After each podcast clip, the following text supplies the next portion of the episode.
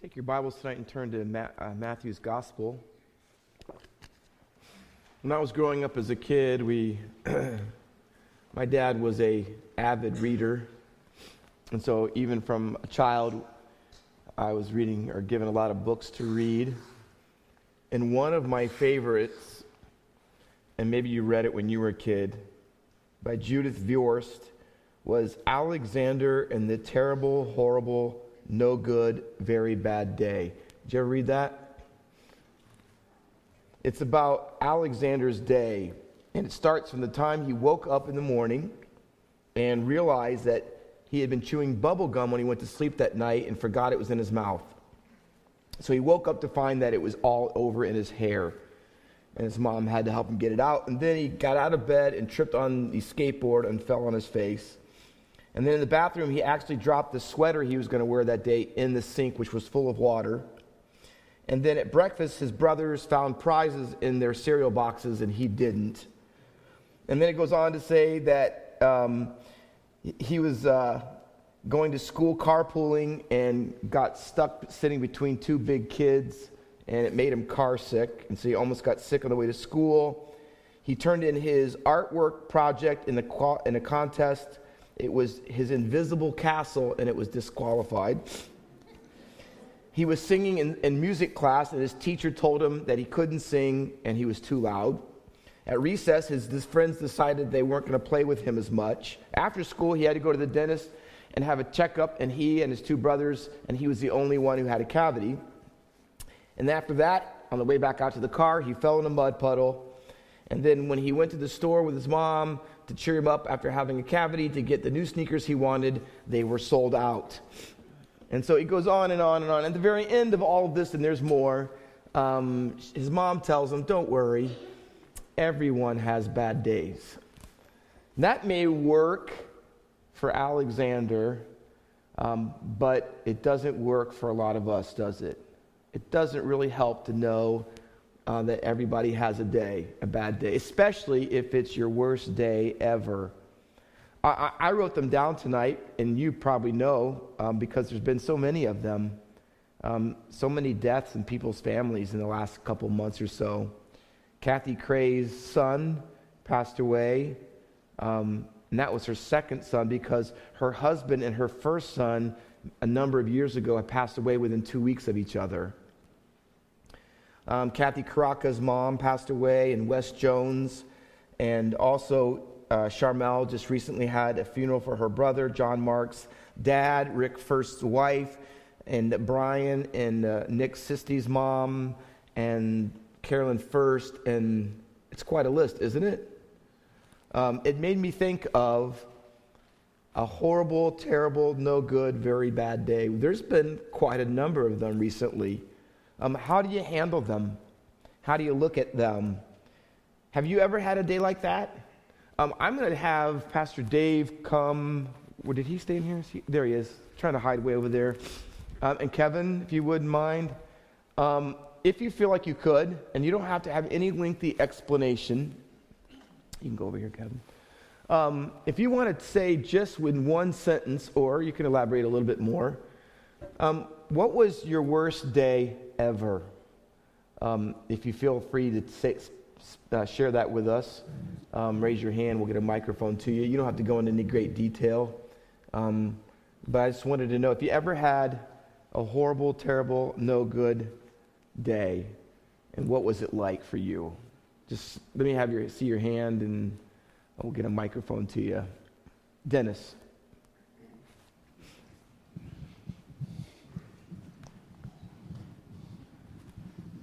I would say, I would say is when the store burnt down. I was can't think of anything else. That was that was pretty bad when the store burnt down. And how many years ago was that now? 1994. 1994. Yeah, 28 years. Wow. Store burnt down. That changed everything. And what we've heard more recently, maybe for the good in some Amen. ways, right? Yeah, you know, it was. In the best yeah. ways, no? It was.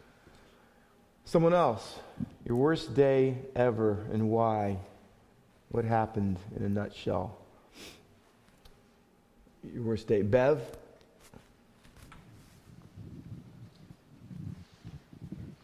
When When my son Don died at age 32. Yes, I remember that that day. Hmm. Someone else, your worst day ever, and why? Anyone else? Sarah Joy. Uh, the day we found out our daughter Brooklyn would be stillborn. Mm. Mm. Anyone else? Mm. Thank you, guys. It's, it's one thing, isn't it, for your alarm not to go off in the morning or to be late for work and on your way to work get a speeding ticket and your boss is upset and you finally sit down to have lunch and feel a little bit better about your day and realize you forgot it at home. Um, to let your insurance lapse after you get knowing that you, you did that in, in an accident. I mean, you can think about some of those things, but you know what? Those are things that aren't uh, good things, but when your worst day happens, and when you think of the worst day ever, who do you think in the Old Testament about? Job, the worst day ever, right? You think of he lost everything. I mean, he lost his wealth, his status, his all of his possessions pretty much. He lost his children, and even his wife told him to curse God and die. I mean, it was a very, very bad day. Question is, why do bad days like that happen? If you ask Rabbi Harold Kushner, who wrote a very popular book a few decades ago, and the title of the book was Why Do Bad Things Happen to Good People? His answer was that he couldn't explain altogether, that he thought it was a travesty because people who are very good people had very awful things happen to them, and he really didn't have much of an answer for it. Um, the Bible does. The answer is not because you're good and you don't deserve bad. That's not going to help anybody either. But what we do find in Scripture, though, in if you turn to Joseph's story, if you would, real quickly, we're going to come back to Matthew. You don't have to turn there, but in Genesis chapter 50, you know these verses. If you want to turn there, you can. And in Genesis 50, you know that all these years have passed. Joseph's been thrown, is sold into slavery.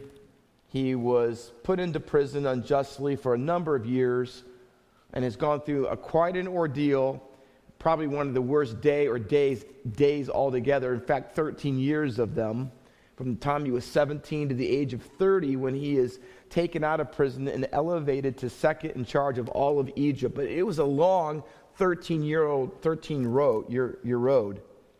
And here's what he says at the end. But Joseph said, to them, Genesis 50, verse 19, Do not fear, for am I in the place of God? Now, the verbs are key. As for you, meaning his brothers, you meant it, or you meant evil against me, but God meant it for good. He didn't say you meant it for evil and God allowed it for good. He doesn't say that. If you have a Bible and you circle or write notes, circle meant it in both of them because it's the exact same verb. It's a verb of intentionality, it's a verb of purpose. Um, so they had planned, designed the evil, and they meant it. It wasn't accidental. But here's what happens simultaneously his brothers are meaning it for evil on earth, but God is purposing and intentionally uh, designing it for good. That is what happens on your worst days ever. Your worst days ever are a conflict between the evil purposes of Satan and sin and the good purposes of God. So let me tell you tonight the answer to living with that conflict and that tension is not due to the power of positive thinking. So tonight we're not going to try to say, hey, just turn it over and think really positively about it. We're not going to try to find a silver lining behind every cloud. There, uh, it's not to try to see life on your worst day as half full instead of half empty. but rather I have a slide up there. It says, and here's my main thesis tonight um, on your worst day ever must be viewed and experienced in the light of Jesus' worst day ever. I'm more and more convinced of that all the time. That you cannot properly understand your worst day ever unless you see it in the light of His. And so that's why, if you're still there, I had you turn, for starters, anyways, to Matthew chapter 26. There is, we're going to do a word study together tonight for a little while, and then we're going to make some applications for it. There is a word in the Greek in the New Testament, it's used throughout the Gospels, sometimes in Acts and in Romans. It's a, the Greek word paradikeo, and what it means is here's how it's uh, translated. Um, sometimes it's used to betray. Um, sometimes it's used and translated to deliver up. Sometimes it's used to describe being handed over to an authority. Um, numerous different ways it's translated, but every time it's used, it is the same word. And I want to show you, by the way that this word is used in the Gospels, particularly how it applies to Jesus' worst day, about how you can see your worst day and to work through it in such a way that God gets the glory and you get the good. All right? So let's look at them. So we're going to look at a number of them. So if you have your Bible, get ready because we're going to turn to quite a few. The first one being Matthew 26 and verse 15. And so if you're looking for an outline, we're going to look at the people who meant it for evil. Remember our, our little outline from Joseph's response? You meant it for evil, God meant it for good. We're going to use that as our framework tonight for this word study.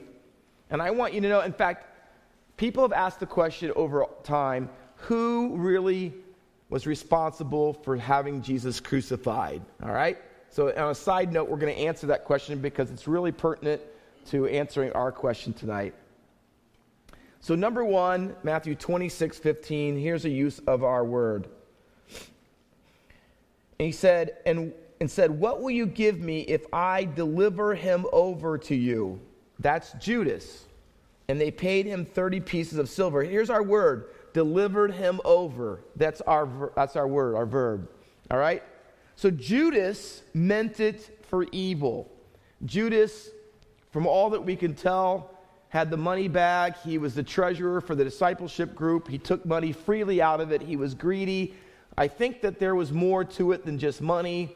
I, I think that he was disillusioned in that uh, Jesus wasn't making himself, and when he watched him ride in on on uh, Palm Sunday, he didn't take the lead at the kind of Messiah that Judas wanted him to be. I think he got disillusioned, and, and then he decided when Jesus wouldn't sell the perfume that she anointed him with for a lot of money that he could steal, that the gig was over and he was done. And so I think he, he uh, obviously betrayed Jesus, delivered him over 30 pieces of silver, which is a prophecy if you want to look it up for yourself, it comes from the prophet Zechariah. That's the price of a slave. He wasn't trying to get rich off of Jesus because 30 pieces of silver really wasn't that much money, but he decided to get something out of it. So we could say, number one, Judas meant it for evil. That's one person and his role played in the crucifixion on Jesus on his very worst day.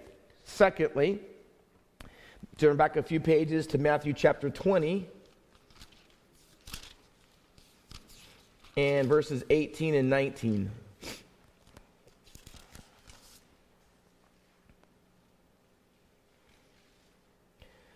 See, we are going up to Jerusalem, and the Son of Man, here's our verb, will be delivered over to the chief priests and scribes, and they will condemn him to death, and then they will deliver him over two times to the Gentiles. So there's two delivering over. So Judas is going to deliver him over to the religious leaders and the religious leaders are going to deliver him over to the Gentiles, and he'll be mocked, flogged, crucified, and raised on the third day. So Judas delivered him over because he meant it for evil.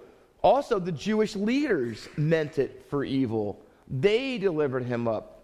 So, again, there you have it. You have Judas betraying him, you have the religious leaders handing him over to the Gentiles, and then one more, if you would. Uh, actually, I'm going to look at one more. John 18, if you'll turn there real quick. John 18, in verses 30 and 35. This is the actual carrying out of what Matthew said. John 18:30 they answered him if this man were not doing evil we would not have delivered him over to you. See there's our word again. And then verse 35 says again Pilate answered am I a Jew your own nation and the chief priests have delivered you over to me. There it is again. So you got a chain of events going on. Judas hands him over to the religious leaders. The religious leaders, excuse me, hand him over to Pilate. So you can guess what the third one's going to be. Judas meant it for evil. The Judas le- Jewish leaders meant it for evil. Pilate meant it for evil. excuse me. Matthew 27, 26. If you'll turn there. You'll drink water here.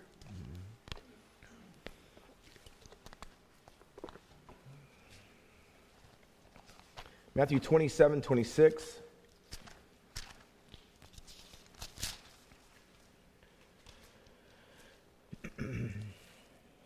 It reads Then he released the, for them Barabbas, and having scourged Jesus, delivered him to be crucified. Judas meant it for evil, but he had his own motives. The Jewish leaders, they meant it for evil, and they had their own motives. In fact, in one text in John 19, Pilate knew that they delivered him over, it says, because they were envious of him. They didn't like his popularity. Pilate hands him over and delivers him to be crucified because he's fearful that Caesar's going to find out that there's been a riot or a problem. He fears for his own job and well being. So, again, same result, different motivations. Acts chapter 3 and verse 13, if you'll turn there.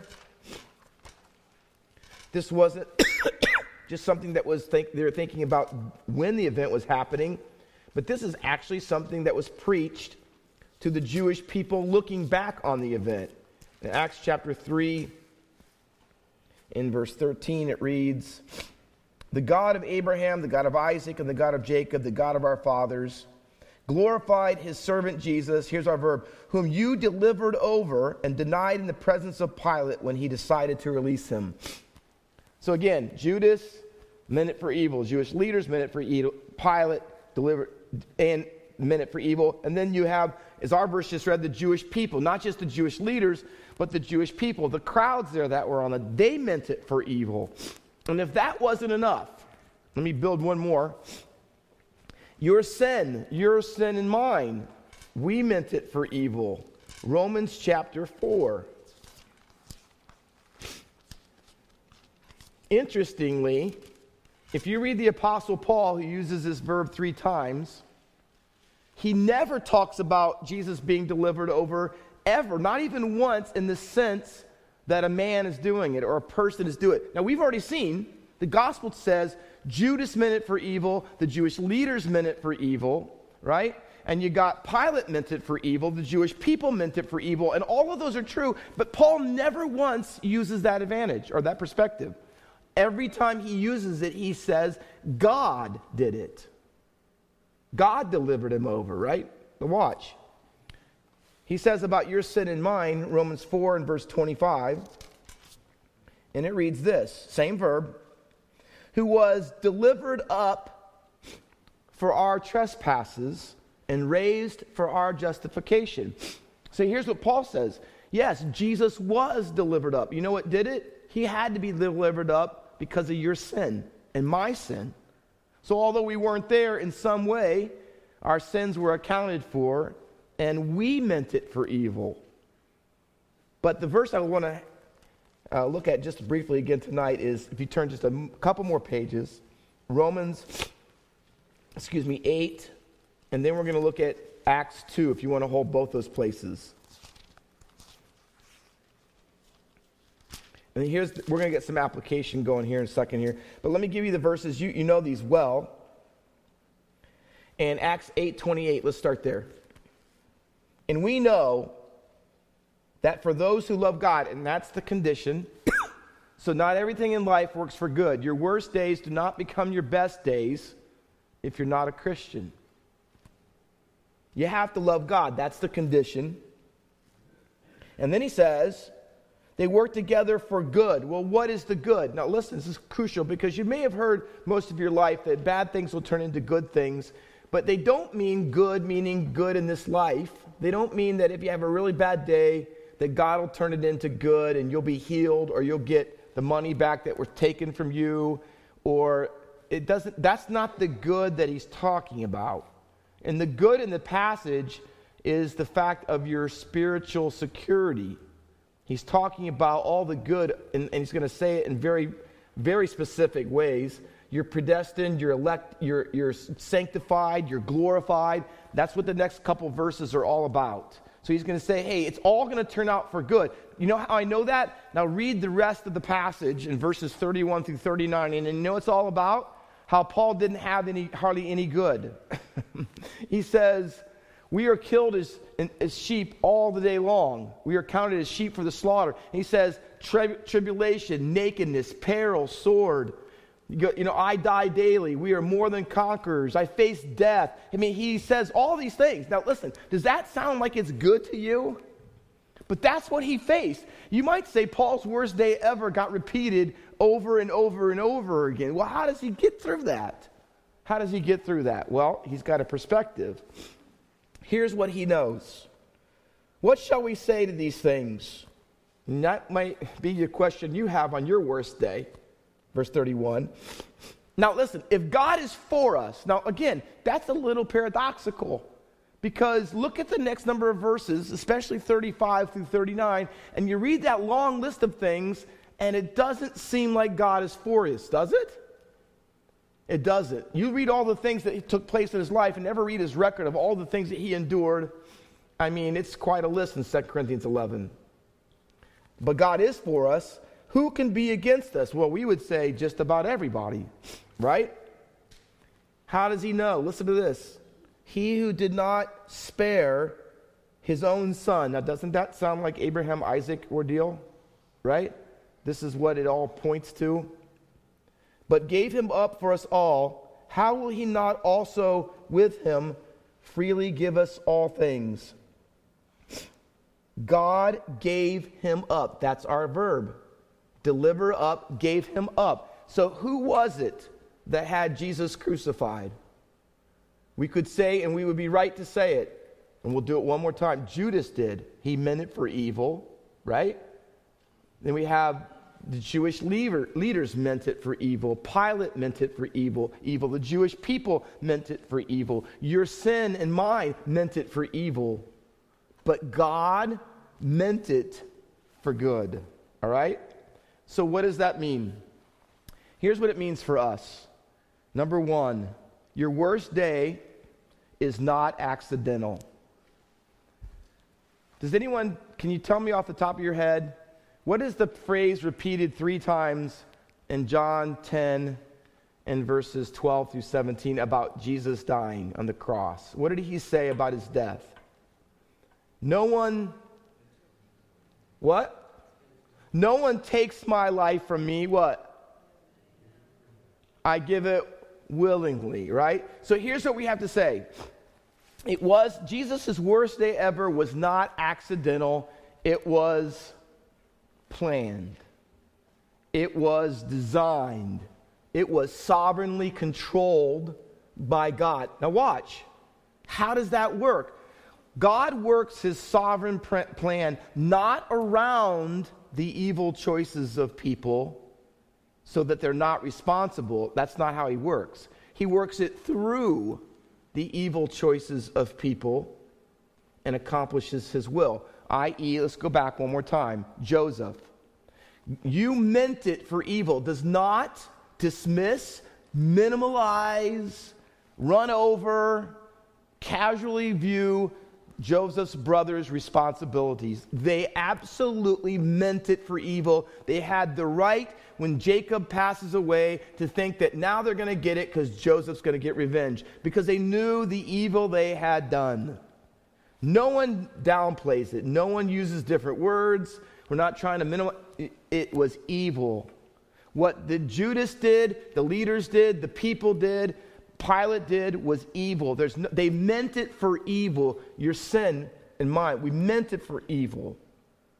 But God meant it for good. Here's what can anchor you on your worst day ever that God is in control. God is in control. So, so listen. So that's how you view and experience your worst day ever. When you look at Jesus' worst day ever, if you did not know all the writings, like Job didn't when he did not know Satan's involvement in his suffering and loss, if you didn't know all of the gospel writings, you would think that the Jews and Judas and Pilate, they were really the ones in control. And Jesus was weak and, and, and insufficient of power and strength. He really couldn't get out of it. And you think Jesus was a tragic martyrdom. But that's not the case, is it?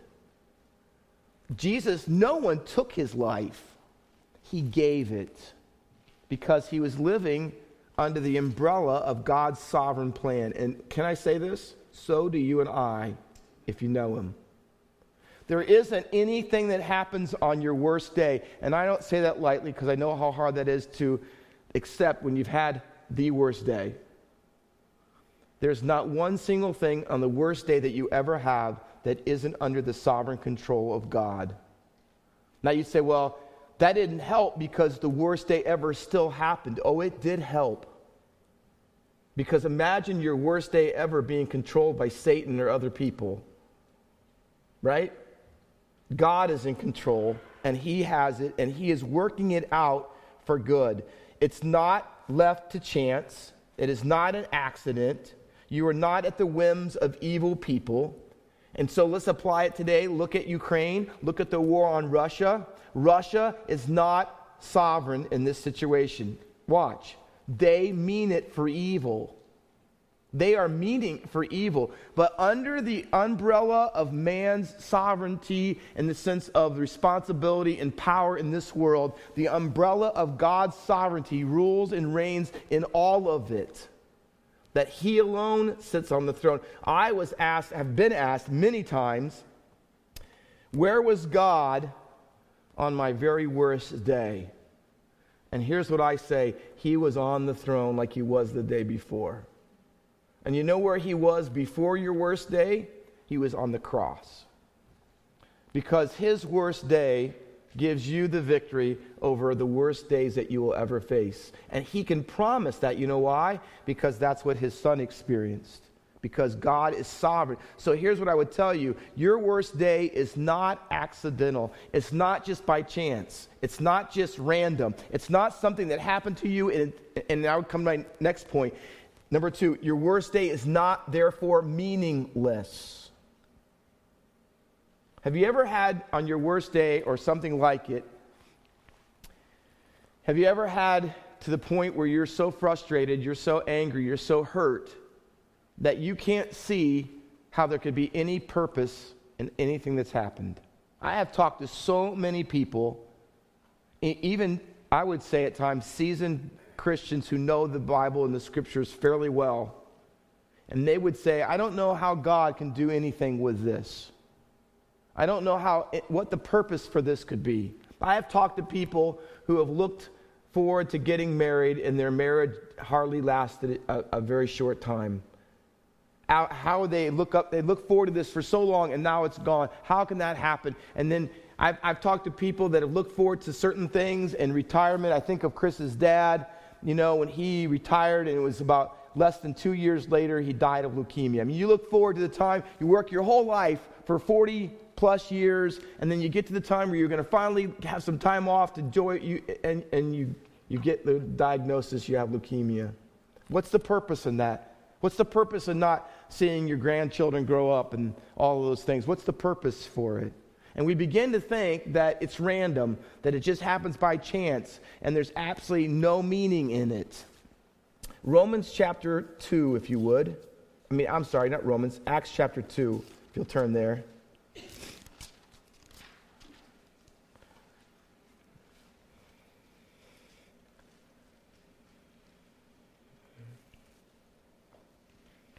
Acts 2:22 reads, and our verb is here again men of Israel, hear these words Jesus of Nazareth, a man attested to you by God with mighty works and wonders and signs that God did through him in your midst, as you yourselves know.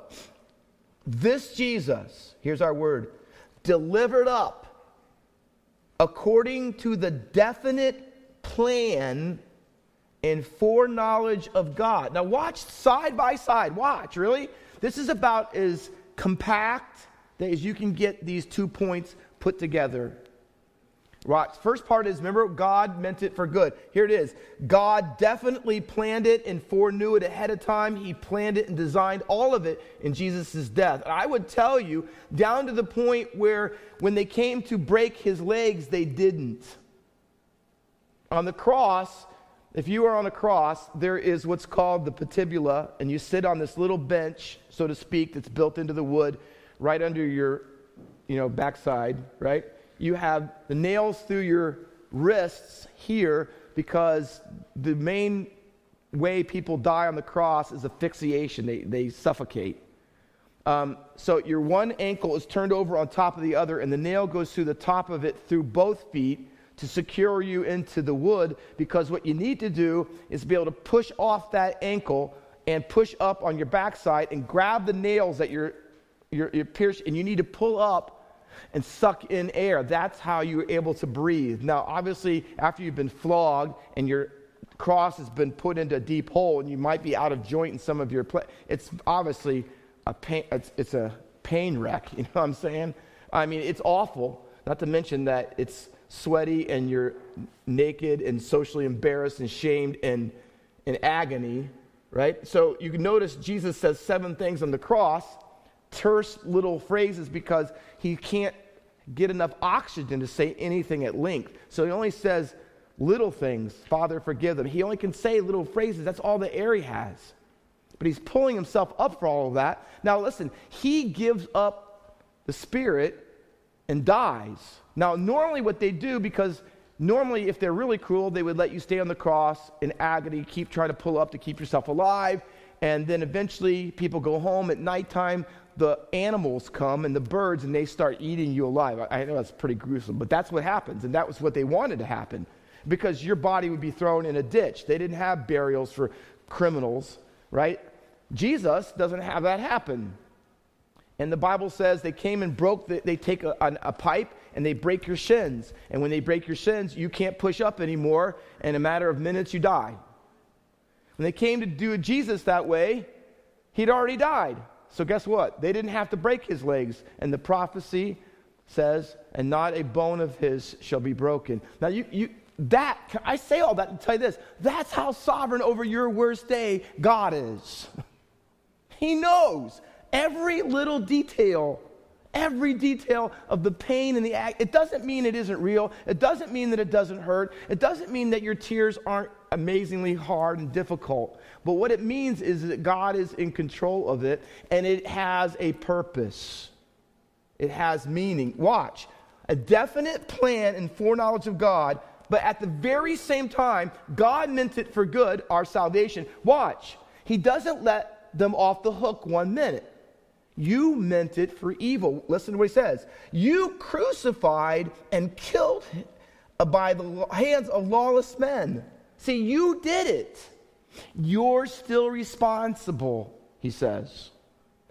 So, no matter who's causing your worst day ever, whether it's your boss or a really bad marriage or someone who's totally betrayed you, whether it's a diagnosis of awful health conditions from your wherever it comes, let me tell you this God is controlling all of it.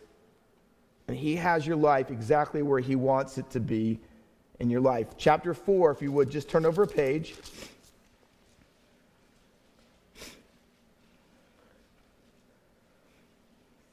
In verse 23, when they were released, that means the disciples who had just been beaten, they went to their friends and reported what the chief priests and the elders had said to them. And when they heard it, they lifted their voices together to God and said this Watch, sovereign Lord, the one who's in control, like he was on Jesus' worst day who made the heaven and earth and the sea and everything in them, who through the mouth of our father David, your servant, said by the Holy Spirit, this is a quotation from Psalm 2 Why did the Gentiles rage and the peoples plot in vain?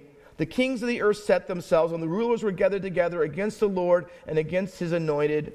For truly in this city they were gathered together against your holy servant Jesus, whom you anointed. Which ones? Herod, Pontius Pilate, the Gentiles, and the peoples. See, those are the four that we've mentioned, right? They all, those the four we mentioned. They meant it for evil. But what were they doing? While they're responsible for the evil of having Jesus crucified, they were responsible for his worst day ever. Look what God says to do whatever your hand and your plan has destined to take place. Through their evil, wicked choices that were meant for evil, God was using it in his sovereign plan down to the very detail of everything in it to accomplish the good that he had designed for them. And can I tell you, that's what, exactly what God is doing on your worst day. Your worst day is not accidental. Your worst day is not meaningless. And can I tell you the last one? Your worst day is not defining. And by that I mean this you're not a victim. Not in the sense that our world wants to say today. You know, there can be victims of injustice, and certainly Jesus is the foremost victim of injustice. He should have never been crucified. Even Pilate, who was a Roman and had awful ethics and morality, over and over again says, I find no fault in him. He knew Jesus was innocent. It was a political move on his part, not something that was right or wrong. He saw the innocence and found no fault in Jesus, right? But here's what Jesus says. You know why I don't have a victim mentality? And by the way, there's a huge difference from actually being a victim and having a victim mentality. A victim mentality at its heart says, I'm not going to take responsibility for my life because other people are at fault. It's always blaming someone else. Jesus doesn't do that. You know how he has the ability, listen to this, to forgive people who are causing his very worst day? Because he doesn't see them as ultimately in charge. He sees God is in charge. And when you know God is doing it and God has planned it and God is in control of it and God is using it for ultimate spiritual good, see, you have a different outlook on the people who are causing it. And the foremost victim in history did not adopt a victim mentality because when you do, you distort the reality of what God is trying to accomplish. It disempowers you from being able to reach out in your worst day to serve and minister to others. It steals your joy because you think that this is random and not under God's control and that it should never have happened because, here's what we say, we deserve better. See, it, it, will take all of those things for you. But instead, if you read 1 Peter chapter 4, it says he trusted, entrusted himself to a faithful creator. See, that's what we have to do. Because I'm going to tell you flat out tonight, I have come to people who have gone through their worst day, and I can give them ideas because I know Scripture well enough to know that there are, I could enumerate nine or ten purposes that God has for your worst day.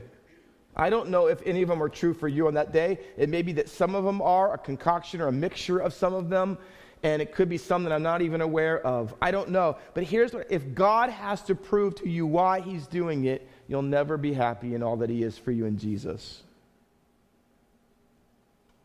Jerry Bridges wrote a quote. It's the, the disciples or the disciplines of grace. You can get the book. I think it's about 20 some years old. In it is this quote, and it has helped me so many times. Your worst days are never so bad that you are beyond the reach of God's grace. Listen to this and your best days are never so good that you are beyond the need of God's grace. You know why? Because on your best days and on your worst days, we need God's grace. We do. We have a great opportunity um, as a church because our church has been filled lately with people who are going through some of their worst days. People who now have lost loved ones, but their lost loved ones didn't know Jesus. That's why I encourage you, excuse me, I know that it isn't always possible if there's a funeral during the middle of the day and you're working.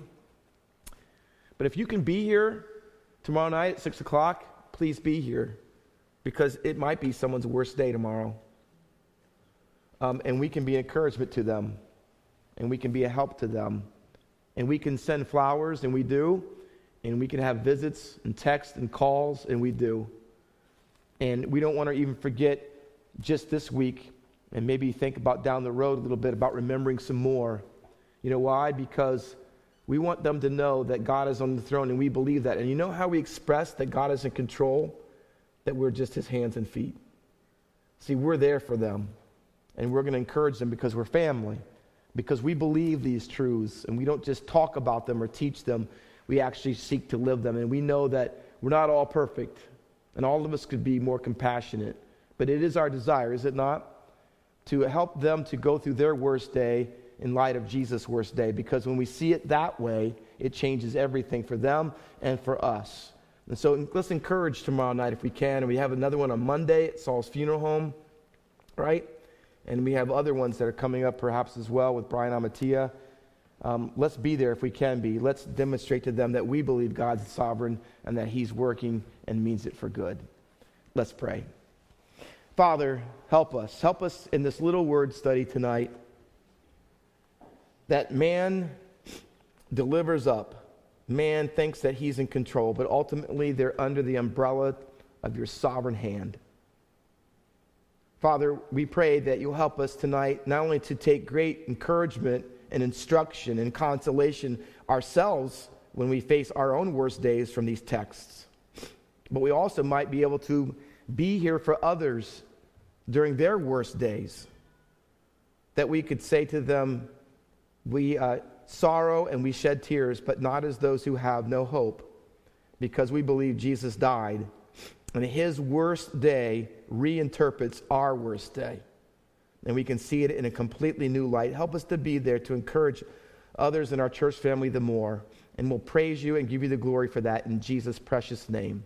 Amen.